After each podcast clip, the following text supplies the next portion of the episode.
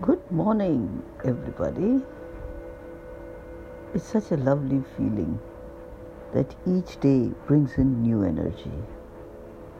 Let's not choose which day is the best. Each day is as happy and as refreshing if you think of the positive aspects of life rather than the ones that won't help you. Regardless of what's happening, you will still remain happy, grateful, fulfilled. Tuesday would always be a happy day as small positive thoughts replenish you into a heart full of joy and happiness.